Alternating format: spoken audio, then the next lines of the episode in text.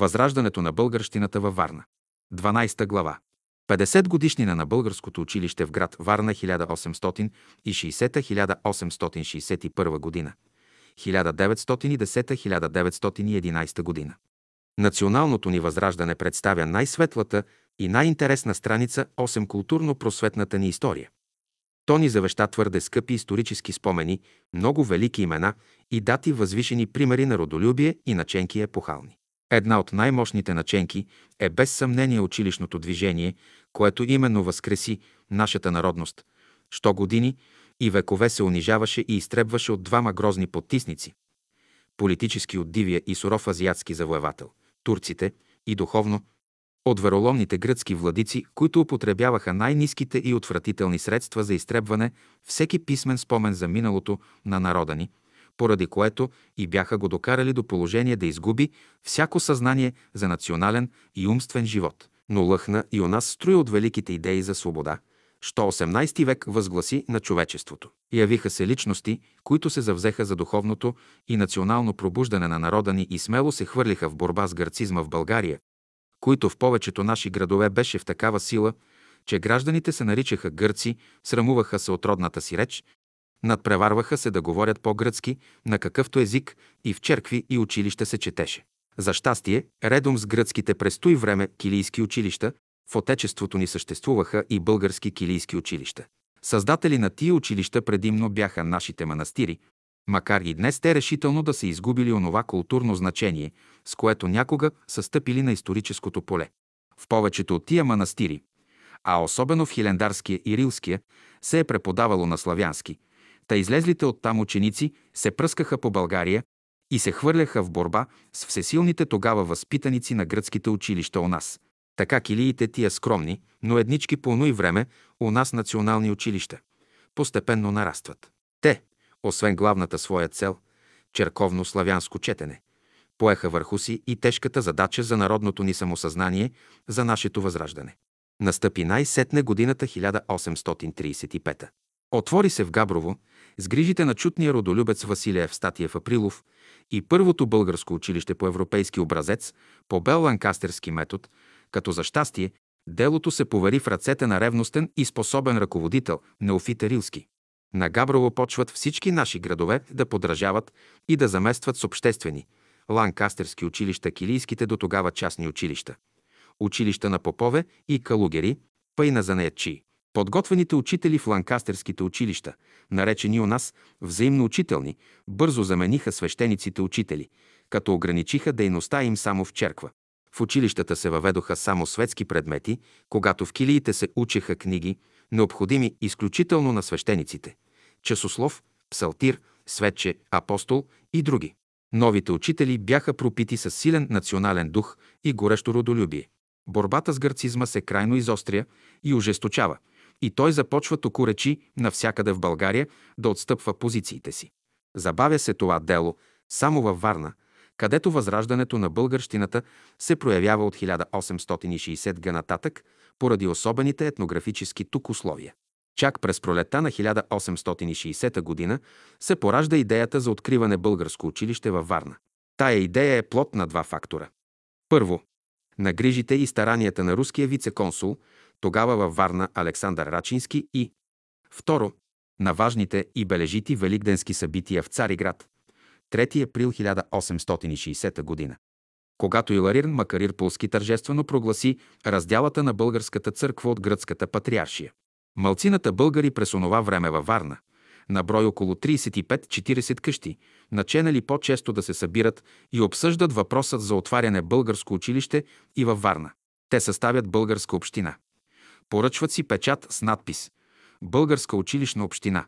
Съгласие, дързост и успех. Варна, 1860 година. Това станало, според твърдението на едного от живите още труженици за българщината във Варна, свещеника Костадина Дъновски, на днешния ден, 11 май 1830 година, който ден, както е известно, се установи от 1857 година насам като всеобщо училищен и национален български празник, посветен на великите славянски първоучители Кирил и Методий. В едно от последващите събрания на отдавнашният управител на Варненската митница Христо Попович, който бил тогава писар в комисионерската кантора на братята Никола и Сава Георгиевич, прочел едно приготвено от него писмо до Петко Рачев Славейков в Търново, с което от страна на българите във Варна. Последният се молял да им намери и изпрати лице за български учител във Варна, което да познава до ней да и гръцки език, нещо необходимо по оно и време за Варна, където българите били в постоянен и най-близък досег с гърци и гагаузи. Събранието единодушно одобрило предложението на Христо Попович. Писмото се подписало от братя Георгиевич, най-видните български дейци тогава във Варна, и изпратило, след което се начева и диренето на къща за българско училище. Наскоро и Славейков изпраща учител, именно Костадина Тодоров Арабаджиев, който добре познавал и гръцки език, понеже бил родом от село Арбанаси, където предимно се говорило по-гръцки. Той се учил в Търново, главно при даскал Никола Златарски, прочутия църковен певец. Арабаджиев пристига във Варна, ала училището не могло скоро да се отвори, макар и да била вече наета за тая цел къща. Гърците и гагузите упорито противодействували и пуснали тревожната интрига пред тогавашния варненски мютасарифин Ашир Бея, че училището във Варна се иска не от българите, а от руския вице-консул Рачински по политически съображения.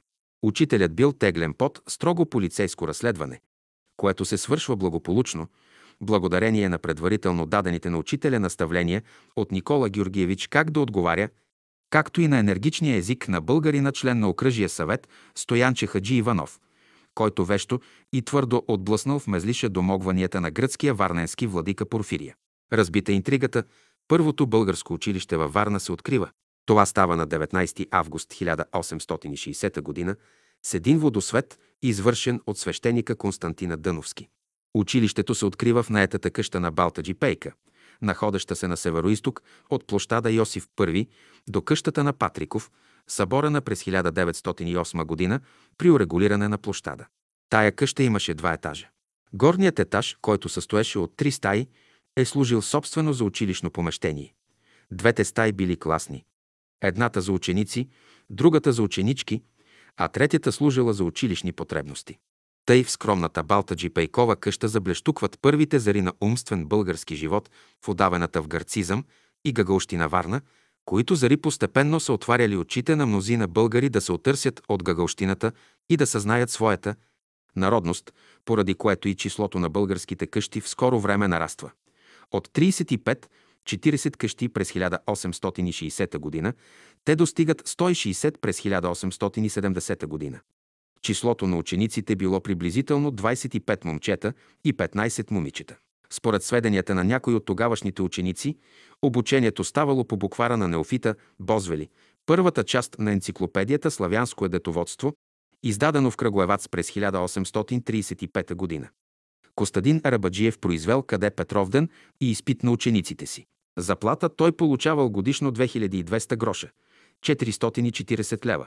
Разходът за издръжката на българското училище във Варна през учебната 1860-1861 година, според една запазена и до днес четоводна книга във Варненската митрополия, е 7700 гроша, 1540 лева. Приходи училището не е имало никакви. Ала наскоро след откриване на училището се отваря подписка между българите във Варна за доброволни помощи. Подписката се начева на 2 септември и имената на дарителите и дадената помощ са записани в първата счетоводна книга.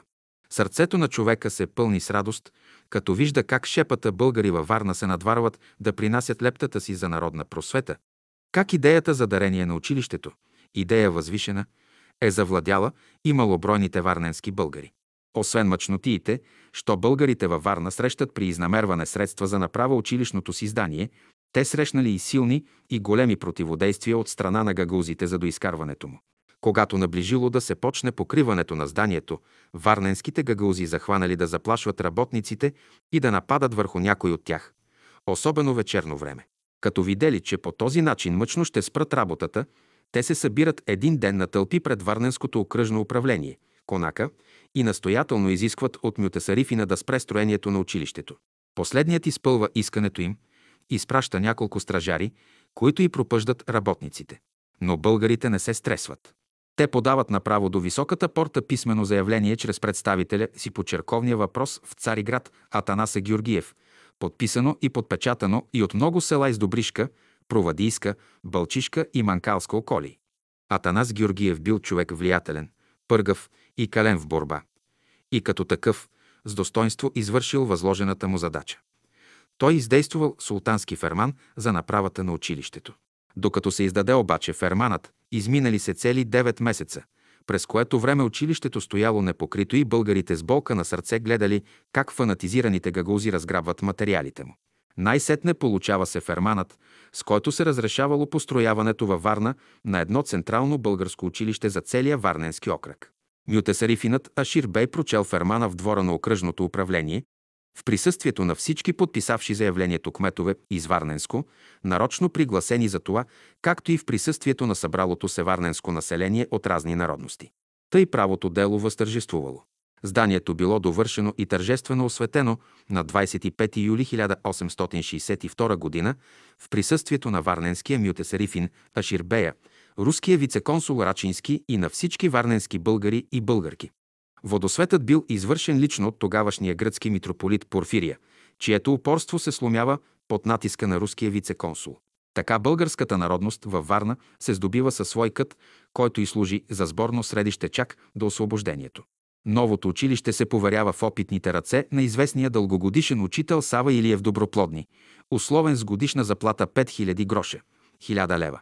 Той въвел напълно взаимноучителния метод при обучението, отделил учениците от ученичките, първите се учили в долния етаж на училището, а вторите в горния. Броят им достигал около 100. На училището била поставена табела с български и френски надпис «Българско централно училище». Така или инак, през 1865 година бил превърнат тайно долният етаж на българското училищно здание в черква, като за тая цел се донесли нощем от село Хадърча, Николаевка, икони и други някои черковни потребности. За второ училищно помещение се наема пак къщата на Балтаджи Пейка. Тъй се създава първата българска черква, именувана днес Старата черква, Свети Архангел, в която на 14 февруари същата година, 1866, свещеник Константин Дъновски извършва и първата служба. Безпределна била радостта на варненските българи от новата придобивка, с която, по турските наредби, още повече се затвърдявало националното им положение в града. Ала това именно още по-много озлобявало гърците и гагаузите, особено последните, които често проявявали своите диви и ниски пориви към българите, когато те имали да извършват някои свои религиозни обреди и черковни процесии. От многото подобни гагауски буйства и диващини ще спомена тук само станалото на Великата събота 1865 година, за което разправя един от учениците в тогавашното българско училище Щерю Патриков. Когато българите излезнали от църква с кръста и плащаницата да обикалят, по варненски обичай, някои от близките улици на града, гагаузите начеват да дюшат по дири им и да хвърлят камъни върху им. Така те счупват дори едната страна на кръста. Българите обаче, свикнали да гледат грубите гагауски нрави, свикнали и в борба с тях не трепват, особено свещеникът им Константин Дъновски, който дига високо кръста и извиква: „Напред всички, никой да се не бои!“ Наскоро българската община във Варна разширява тъй дейността си, че тя добива характер на истинска черковна училищна община, какъвто имаха по оно и време другите общини в България, които именно дадоха една силна и стегната организация на българския народ в борбата му по черковния въпрос. И тук, в уредбата на общината, варненските дейци остават такива също примерни, активни и безкорисни служители. В този отношение дейността на общината се изказва: първо, по изнамерване средства. Малката българска община във Варна, при всичките щедри помощи и дажба, що нейните членове безспирно си налагали, не била в състояние сама да понесе грамадните разходи за черковно-училищното дело, особено като нямала никакви други приходи. По тази причина тя иска помощи и от пътници, които случайно минават през града. През 1873 година общината изпратила Хаджи Стамата Сидеров и Никола Живков да събират волни помощи от общини и панаири за съграждане девическо училище във Варна. И тоя път българското гражданство се отзовава съчувствено към позива на варненци и от всякъде, дето минали пълномощниците им, били записани помощи от общини, читалища, женски и ученишки дружества, черковни и манастирски настоятелства и други. Второ, по уредбата на общината и разширението кръга на дейността й. Към 1866 г. настъпва време, когато Варненската българска община морално тъй укрепва, че се явява нужда да се организува тя върху по-широки основи, да развие в по-голяма област своята дейност за пробуда и подигане българщината и да стане главно средище, което да поеме и ръководи народочерковните работи на българското население в целия Варненски окръг. Тя, общината, съставя домашни законоположения. В черковната кондика от 1866 година се намерва привременният законник, съставен от Варненското българско общество за управление на епаркиалното духовенство, откъдето се вижда върху какви именно основи тя поставя уредбата си, както и разните страни от български обществен живот, що тя обгръща. Тъй се дава една широка и стегната организация на Варненската българска община, поради което и последнята се издига до положението, що тогава са имали всички пълноправни епархиални съвети в България. Трето, по борбата за черковния въпрос. С положителност може да се твърди, че варненските българи стоят в първите редове на борците за успешното разрешение на черковния въпрос. Те изпълняват примерно дълга си към Отечеството. Борбата те подкачат при най-неблагоприятни за тях обстоятелства, при съвсем неравни сили. Малобройните наши дейци тук имали всичко против себе си. Те трябвало да отблъскват ударите на гърци и гагаузи, които с най-цинични сцени оскърбявали българското име тук, клеветили коварно българите пред турските власти и последните нерядко ги подлагали на най-строги разследвания и затвор. Ала колкото гаврите били по-непристойни, колкото ударите били по-тежки и клеветите по-ниски, с толкова по-голяма решителност българите ги отблъсквали, толкова по-мъжествена ставала самозащитата им, толкова повече се заздравявало националното им съзнание. Особено силно общината отстоявала искането си Варна да има особен български владика, когато представителят ѝ съобщава, че нямало възможност да се изпълни той народно желание и запитва към Преславли или Силистра желая Варна да се присъедини. Общината с писмо от 27 март 1871 година отговаря, че тая вест причинила навсякъде дълбока тъга и вълнение. Цялото население единодушно иска да си остане Варненската епархия. Общината отново дава наставление на представителя си да постоянствува, като употреби всички старания да убеди Народния събор в Цариград да изпълни горещото народно желание, защото, казва писмото, ако съществува епархията ни, ако съществуват българското училище и българската черква във Варна непокътнати, можем да се надеем, че ще дойде ден да се спечели изцяло градът Варна. Преминаването през Варна на първия български екзарх Антим да иде да заеме поста си в Цариград. Поднася му се на 7 март 1872 година адрес, покрит с 800 подписа от Варна и епархията, в който най-убедително се моли да работи за включване и Варненската епархия в пределите на екзархата, защото, казва се в адреса, българското население от тая епархия от 12 години насам твърдо се бори за черковни правдини. Най-сетне гласът на варненци бил чут и желанието им изпълнено в пределите на възможността. Преславската и Варненската епархии образуват една епархия, митрополит, за която се избира архимандрит Симеон, който започва да носи титлата Варненско-преславски митрополит и когото варненци с голяма радост наскоро посрещнали. Той пристигнал по море от Цариград на 2 декември 1872 година, а на 4 декември извършва архиерейска служба в Старата българска черква. През 1868-1869 година, учебна година, се отваря за пръв път отделно девическо училище в наетата за тая цел къща на Хаджи Катинка, която къща и днес съществува. Тя е двоетажно здание и се намерва във втори участък, до новата къща на Провадалиев срещу къщата на Сава Георгиевич. Първата учителка в отделното девическо училище била госпожа Бацарова, съпруга на Никола Бацаров, който учителствал 4 години във Варна. От 1866-1867 година до 1870-1871 година и от когото на последния лист на първа счетоводна книга са написани с доста хубав и четлив почерк следните 4 стиха. Боже, на помощ нам бъди, съгласие и любов опази, да напреднем вси в наука, да имаме във всичко сполука. Главен учител през 1869-1870 година бил Стефан Деребеев, който преподавал на първи и втори клас. В първи клас преподавал свещена история, българска граматика и география, а във втори – катехизис, граматика, аритметика. всеобща и българска история.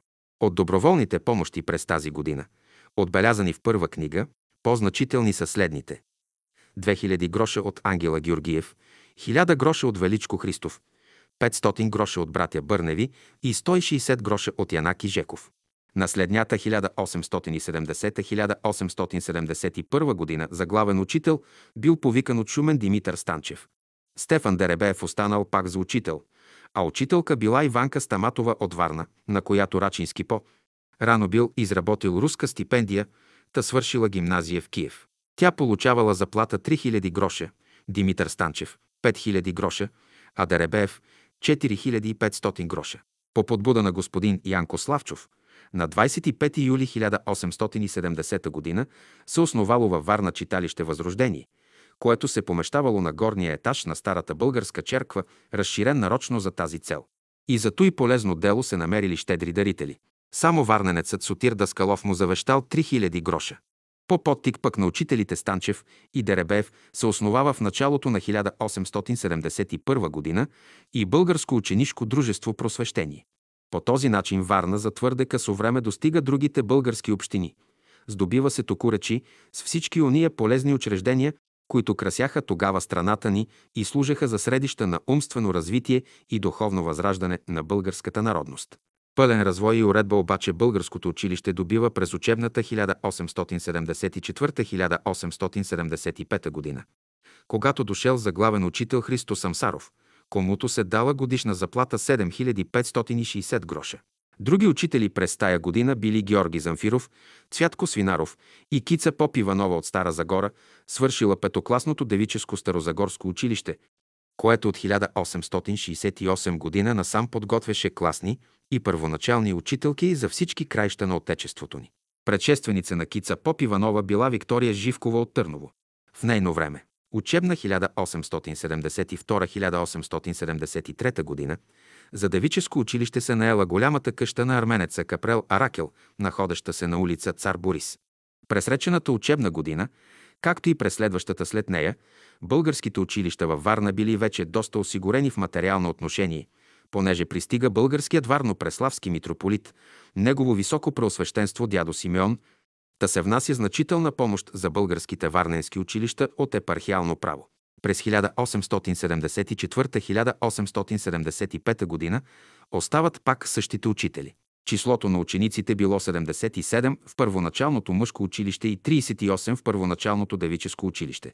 Наследнята 1875-1876 година, когато останали пак същите учители, числото на учениците е 68 ученици в първоначалното мъжко училище и 44 в класното, а числото на ученичките било 71 ученички в отделенията и 16 в класовете. Изпит се произвел на 29 юни 1876 година. От запазения списък по този случай се вижда, че изпитът в класовете е станал чрез билети, понеже срещу имената на учениците и ученичките е отбелязано какъв номер билет всеки е изтеглил. За 1876-1877 година липсват писмени сведения, освен ония за заплатите на учителите. През следнята 1877-1878 година, по причина на настъпилите важни политически събития в България, освободителната война, училищата във Варна били затворени. Те се отварят през учебната 1878-1879 година с 4 учители и 4 учителки. Учителите били Стефан Георгиев, професор, отсетне при Висшето училище в София по естествените науки, Димитър Станчев, Димитър Момджиев и Цвятко Свинаров, а учителки били Стефана Икономова, Йовка Димитрова Мамарчева, Еленка Икономова и Кинка Кръстева. Мъжкото училище се състояло от 3 отделения и 2 класа, а девическото от 3 отделения и 1 клас. Мъжкото и девическото училища се помещавали в отделни здания.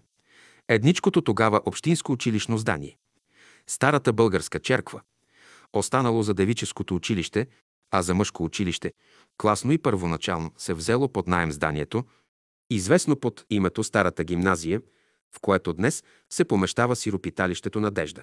Грижата за българските училища във Варна сега се поема предимно от Варненския окръжен училищен съвет, съставът на който бил следният: председател, митрополит Симеон и членове Симеон Енчев, Георги Попов и Димитър Икономов. Училищни настоятели били Иконом Поп, Пенчо Димитров, Касиер Иванов и членове Андон Недялков, Стефан Кабакчиев, Харалан Билевтеров и Бошков. Работата на Варненската община, досежно училищата още повече, олеква през следнята 1879-1880 година, когато мъжкото класно училище се превръща в държавно, каквото става през 1883-1884 година, и девическото класно училище, което тогава имало 4 класа и се обръща в гимназия, директор на която бил Георги Живков, а на мъжката пръв директор бил Шишков. Тъй делото на първите народни труженици в нашия град се увенчава с бляскав успех и тържество. Варна се спечелва завинаги за българската народност.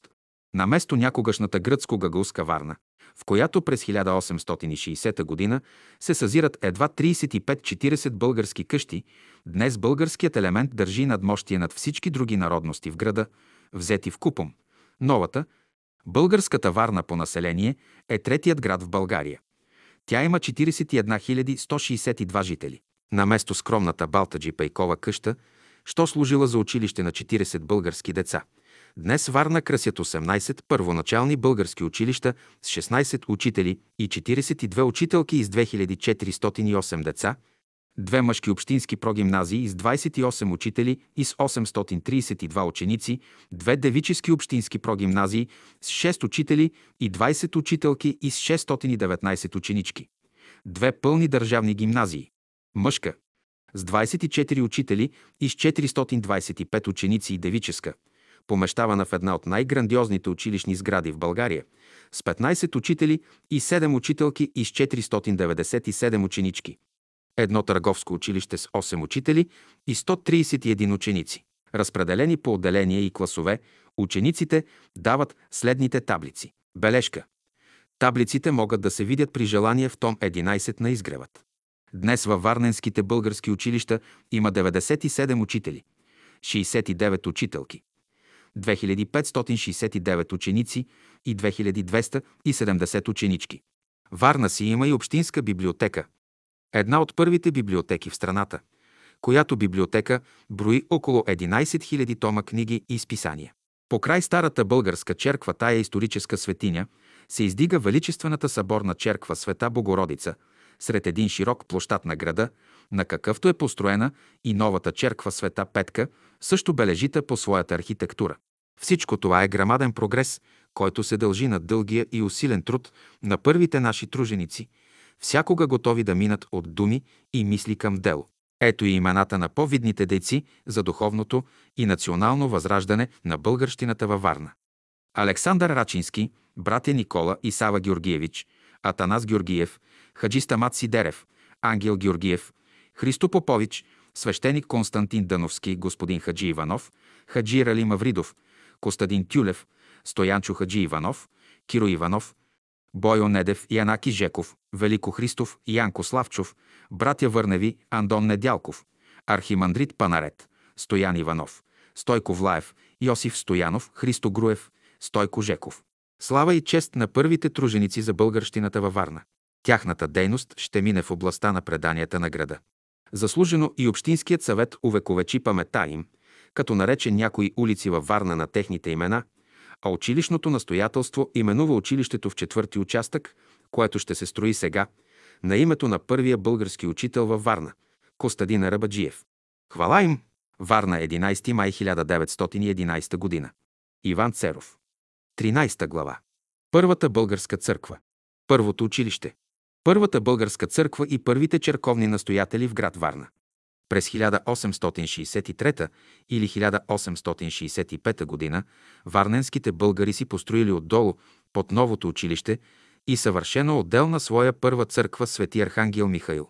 Но всъщност първа славянска отделна църква, в която почнало да се служи отделно по-славянски и в която малочислените тогава българи се черкували, е бил параклисът на Руското консулство, построен през 1861 година и поддържан с 30 000 гроша годишно от съпругата на убития в боя между Русия и Турция през 1828-1829 година генерал Воронцов.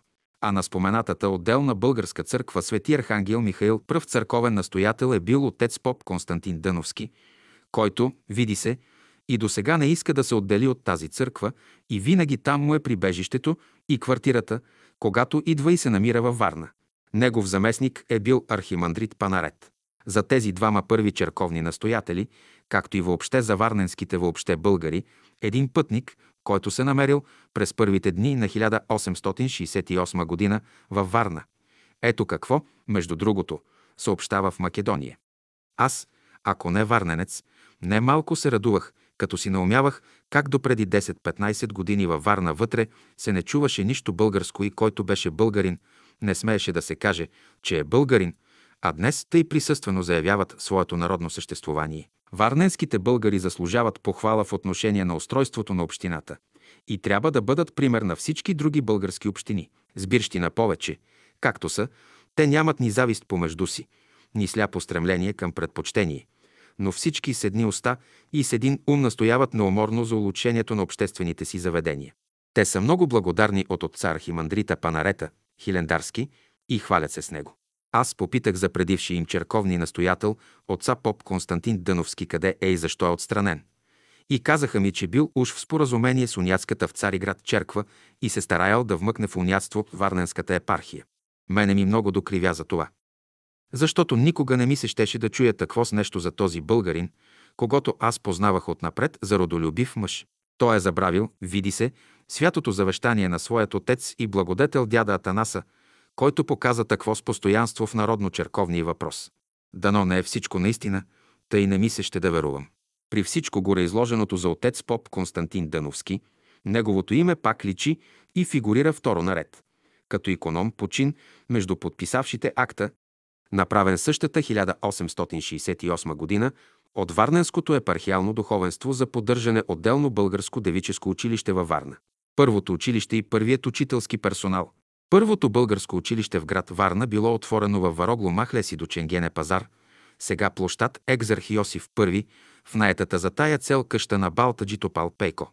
Ала от руския архимандрит Филарета, според твърденията на живущия негов внук Никола Иванов Ножаров, който е бил и един от първите ученици, макар и за един само месец, и който при извършването на водосвета помагал на вуйка си като постоянен негов помощник. На същия ден, 12 август, който на 28 август, неделя, събрал народа в училището, дето им приказвал едно слово, с което им доказал ползата от учението и нуждата да изнамерят средствата за поддържането на това народно заведение. Събранието се закрило с една песен, изпята за здравието на негово височество султана и на неговия варненски наместник Ашир Бей. На излезване всеки от събраните си дал дума да се намери до другата неделя на същото място. И наистина, на другата неделя, 4 септември, всеки дошел в училището и, без много приказки, всеки според силата си написал една годишна помощ за поддържането на училището, което се турило под настоятелството на господин Христо Груев, търговец във Варна. За да допълнят помощта си, почтените събрани решили за постоянен приход на училището да се взема по 60 пари на баля, която минува от тоя град. В княжество България четем. Тукашните българи отворили за пръв път българско училище в частна къща, което било осветено на 12 август 1860 год и за учител поставили Константин Тодоров от Търново. Прибавеният му отпосле, както искаме да вярваме, прякор Арабаджиев, от една страна няма нищо общо с историята на училището, от друга пък страна зле звучи и не трябва такава една чужда турска дума да фигурира като фирма на училището в 4-ти участък. Първият български учител във Варна беше известен тогава просто като Константин Тодоров, а не като Тодор Арабаджиев. Така или инак, онзи пръв бълг учител, знайно е, че тогавашните варн българи го считали за некадърен, та много им било жално за това. Сега досежно начина, по който било празнувано официално и публично отварянето на първото варненско отделно и собствено българско общинско училище, даваме накратко и конспектно някакси. Тук място на една кореспонденция от Варна от 28 юли 1862 година.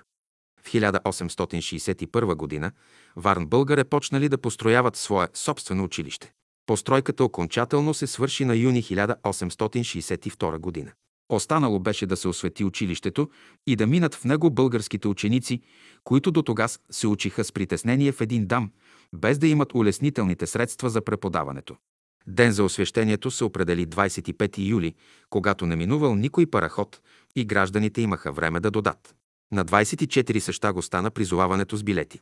Призоваха негово превъзходителство градски управител, всичките други царски чиновници, всичките консули, варненският гръцки митрополит Порфирий, който извършил и водосвета със свещениците, негово преосвещенство римокатолическият епископ Патре Дамияно, арменският владишки наместник със старейшините си, всичките странни търговци, лекари, учители и градоначалници. Залепиха се и обявления по главните кафенета на български и гръцки език, за да присъства в това освещение и който друг от гражданите желае. В този ден взе се и всичката грижа за украшението на училището с венци и кадри на султан Абдул Азис и на починалия султан Абдул Меджид, както и за иконата на българските просветители свети Кирила и Методия. В горния училищен кът донесоха се повече от 100 стола за призованите, няколко седалища.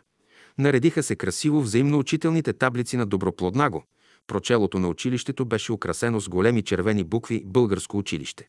Над учителската катедра беше с златни букви написана на една черна таблица от господин Христа Попов кирилската азбука, твърде краснописно, и над нея беше окачен звънец свети Кирил и Методий, пред които висяше златно кандило запалено и две ламбади с други две златни икони отстрани.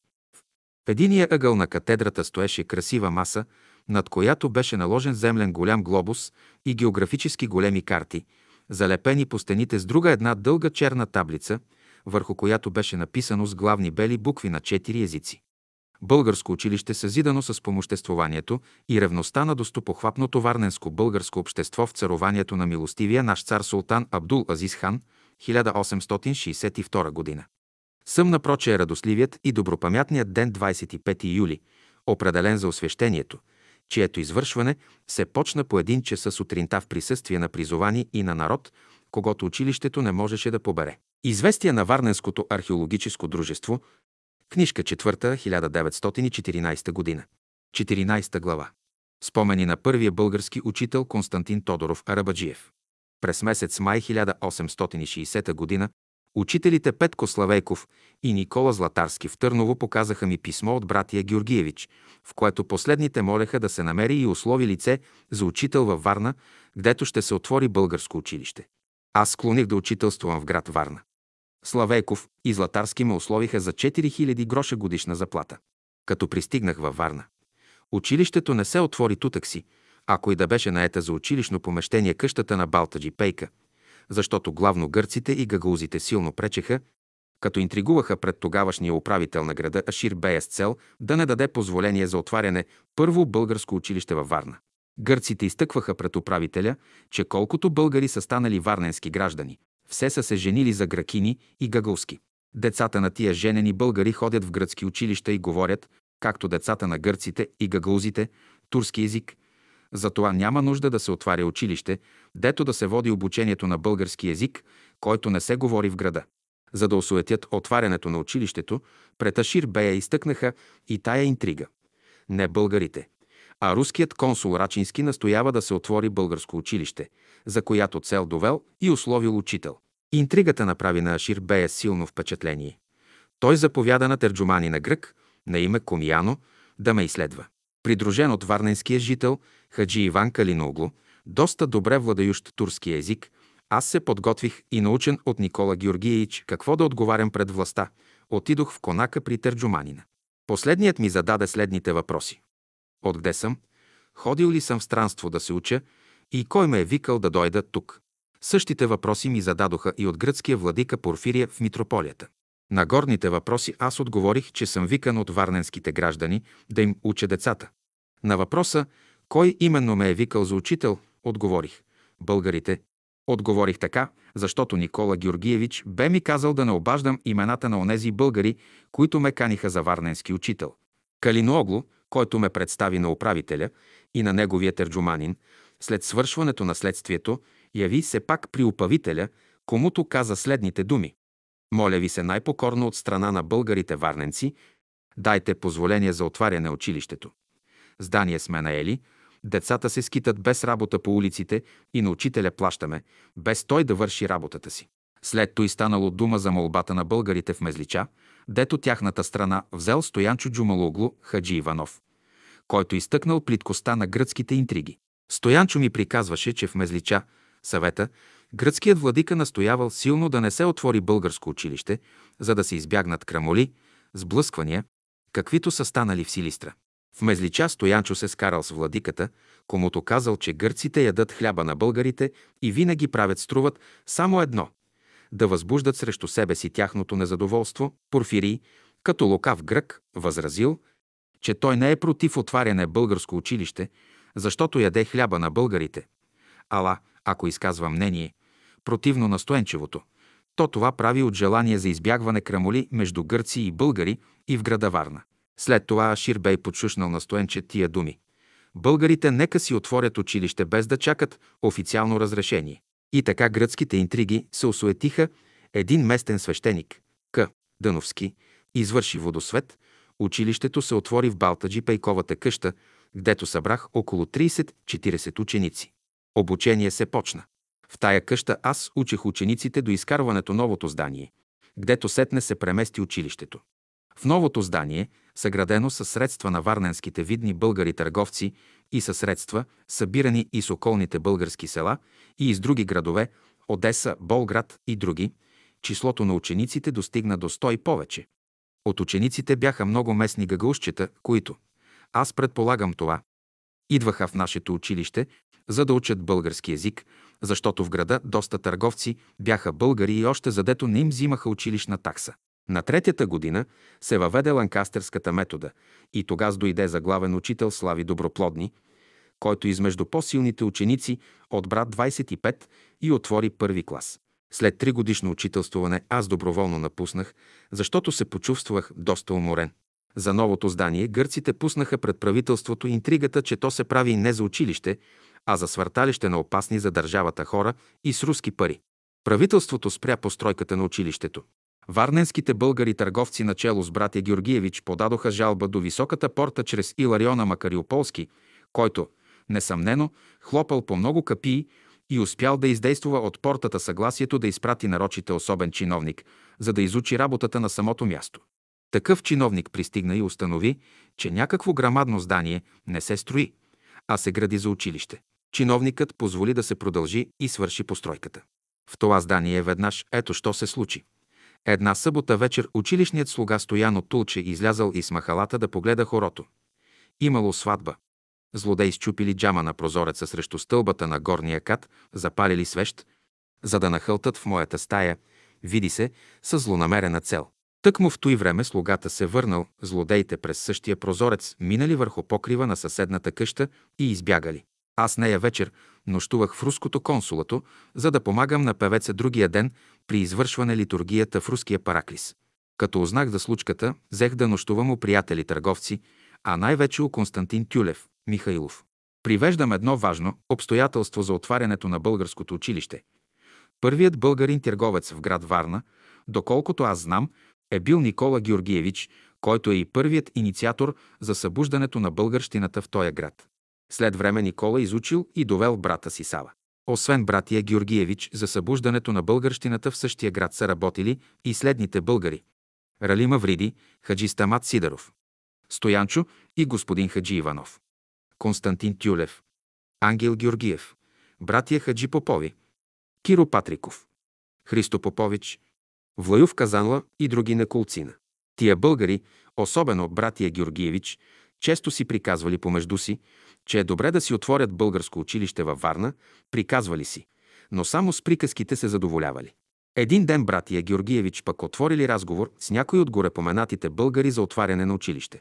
Тогава Христо Попович, който бил писар в кантората на Георгиевич, им казал, че доста се приказвало за училище, а трябва да се пристъпи към изпълнение намерението и че той, Попович, е готов да напише писмо и да го изпрати до Славейков и Златарски в Търново, стига то да се подпише от Георгиевич, за да се дири и намери учител.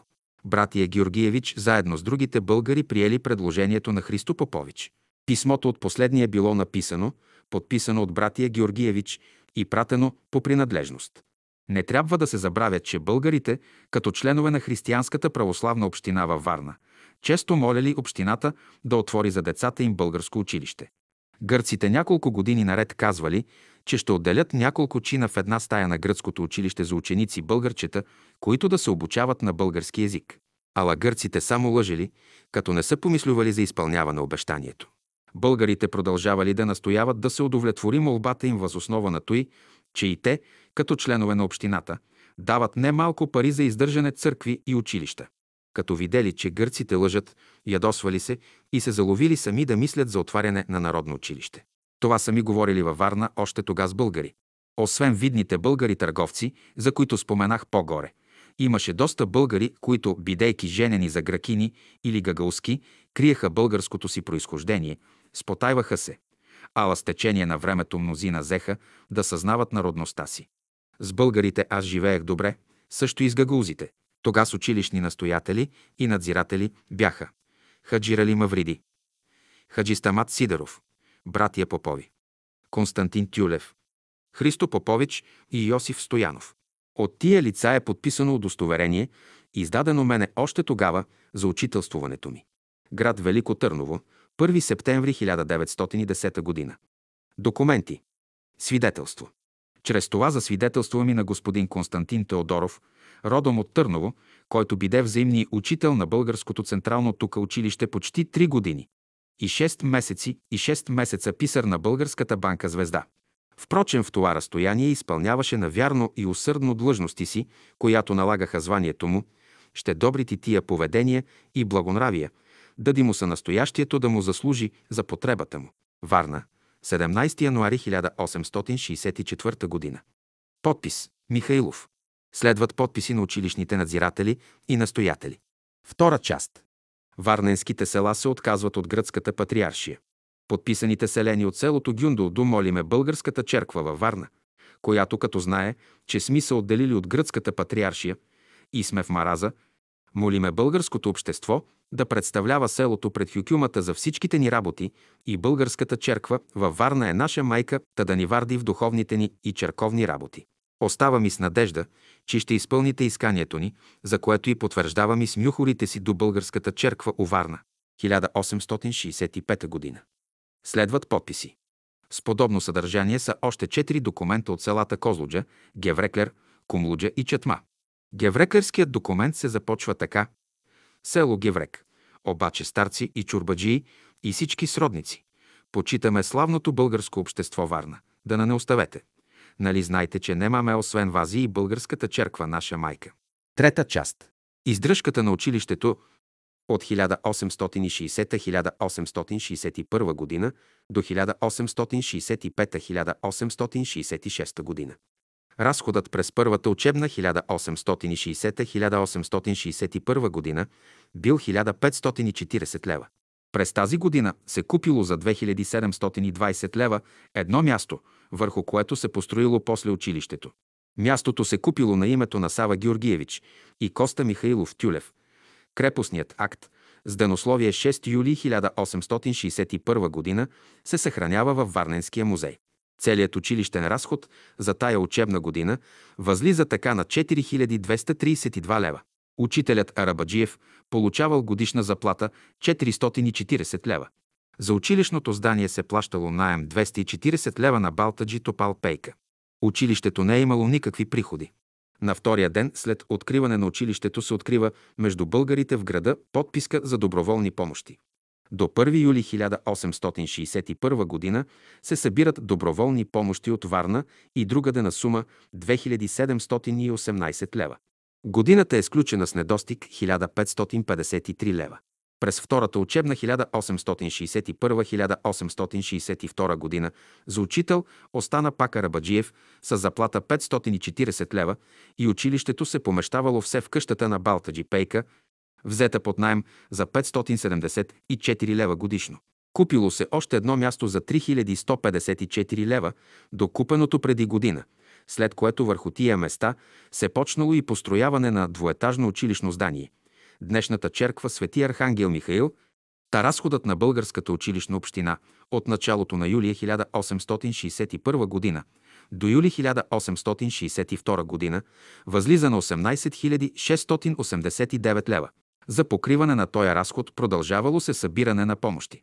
Христо Попович бил изпратен с препоръчителни писма от Варненската училищна община до познати български търговски къщи в Румъния и Русия да събира помощи за Варненското училище.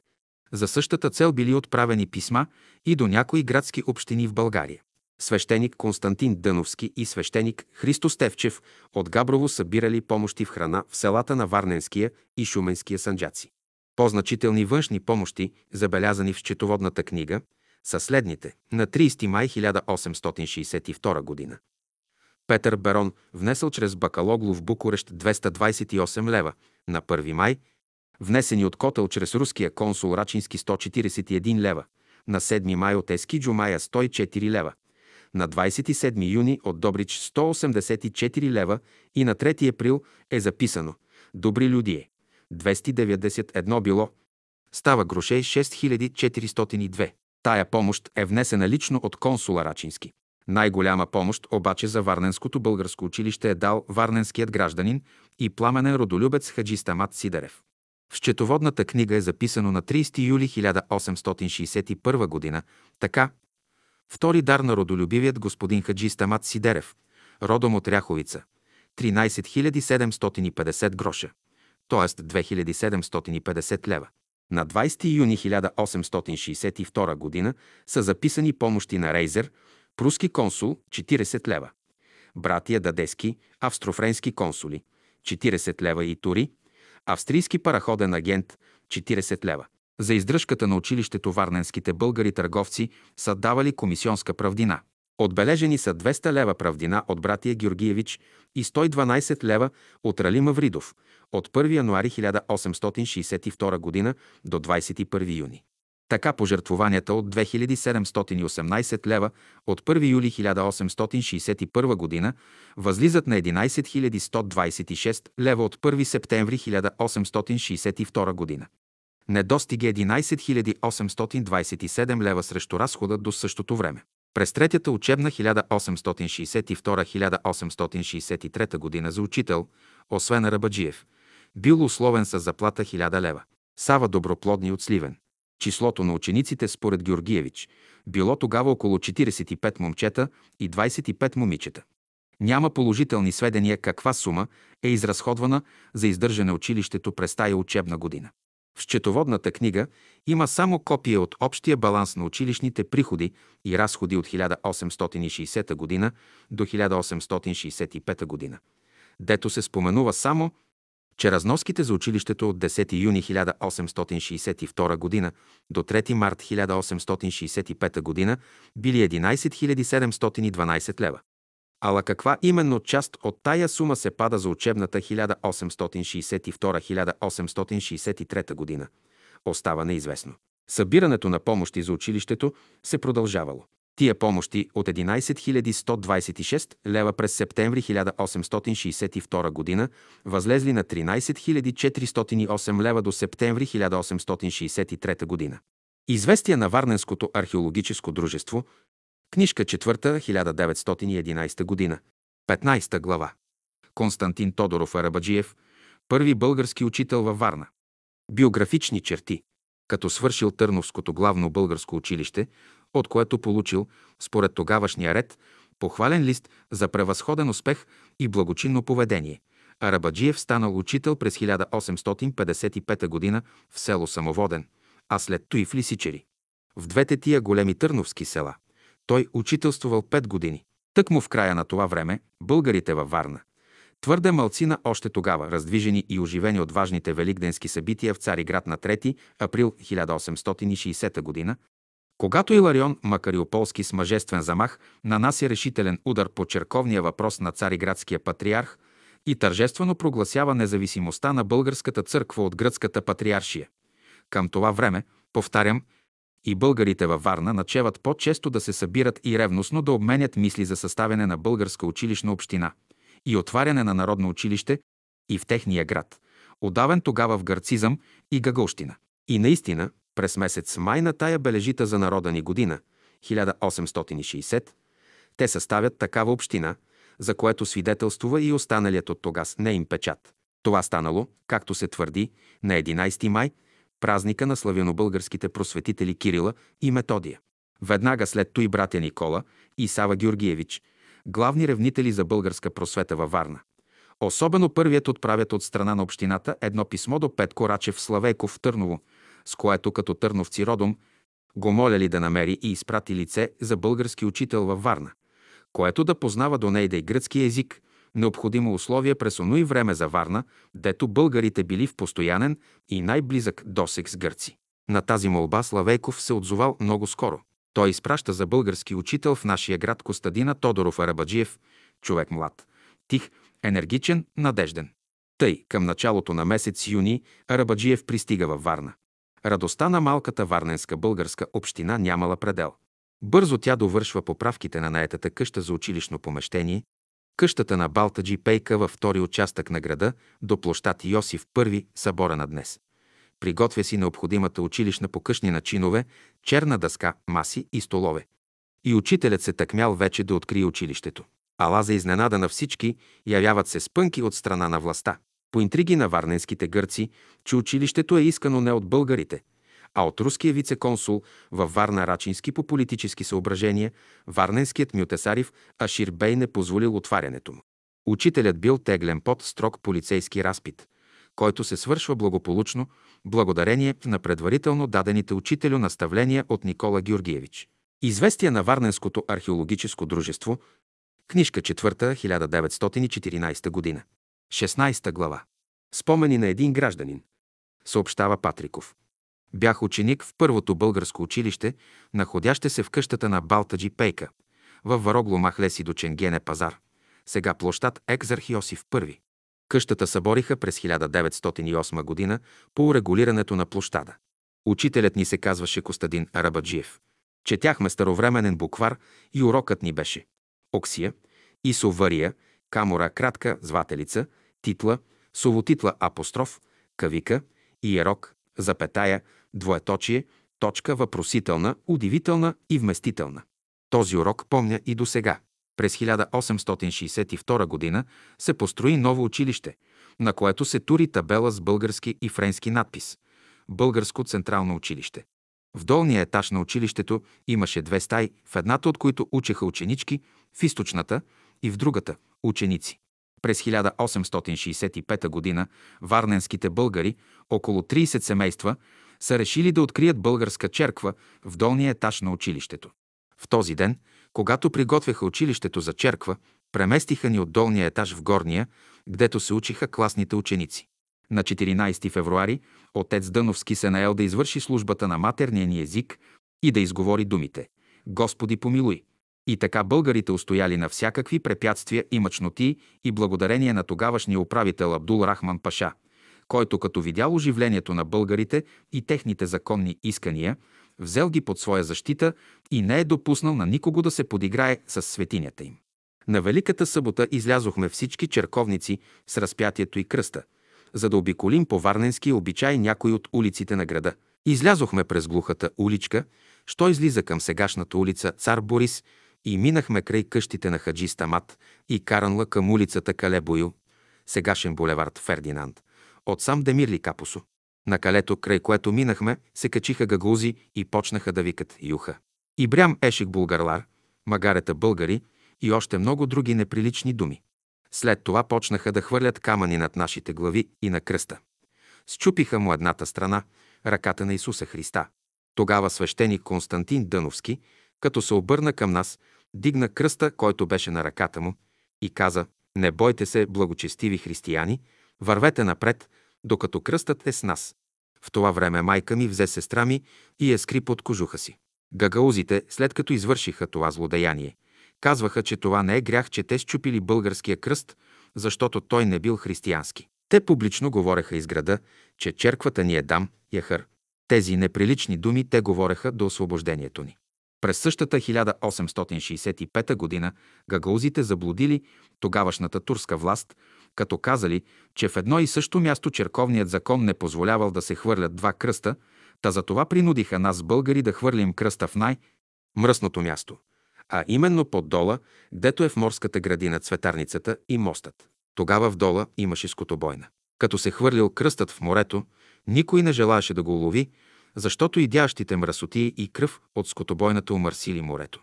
Тогава аз, Николов и още двама-трима влязохме в морето, за да уловим кръста. През същата година умря един българин, роднина на Топал Хаджи Данил. Тогава нямало гробища вън от града. Гърците и гагаузите погребваха своите в дворовете на църквите.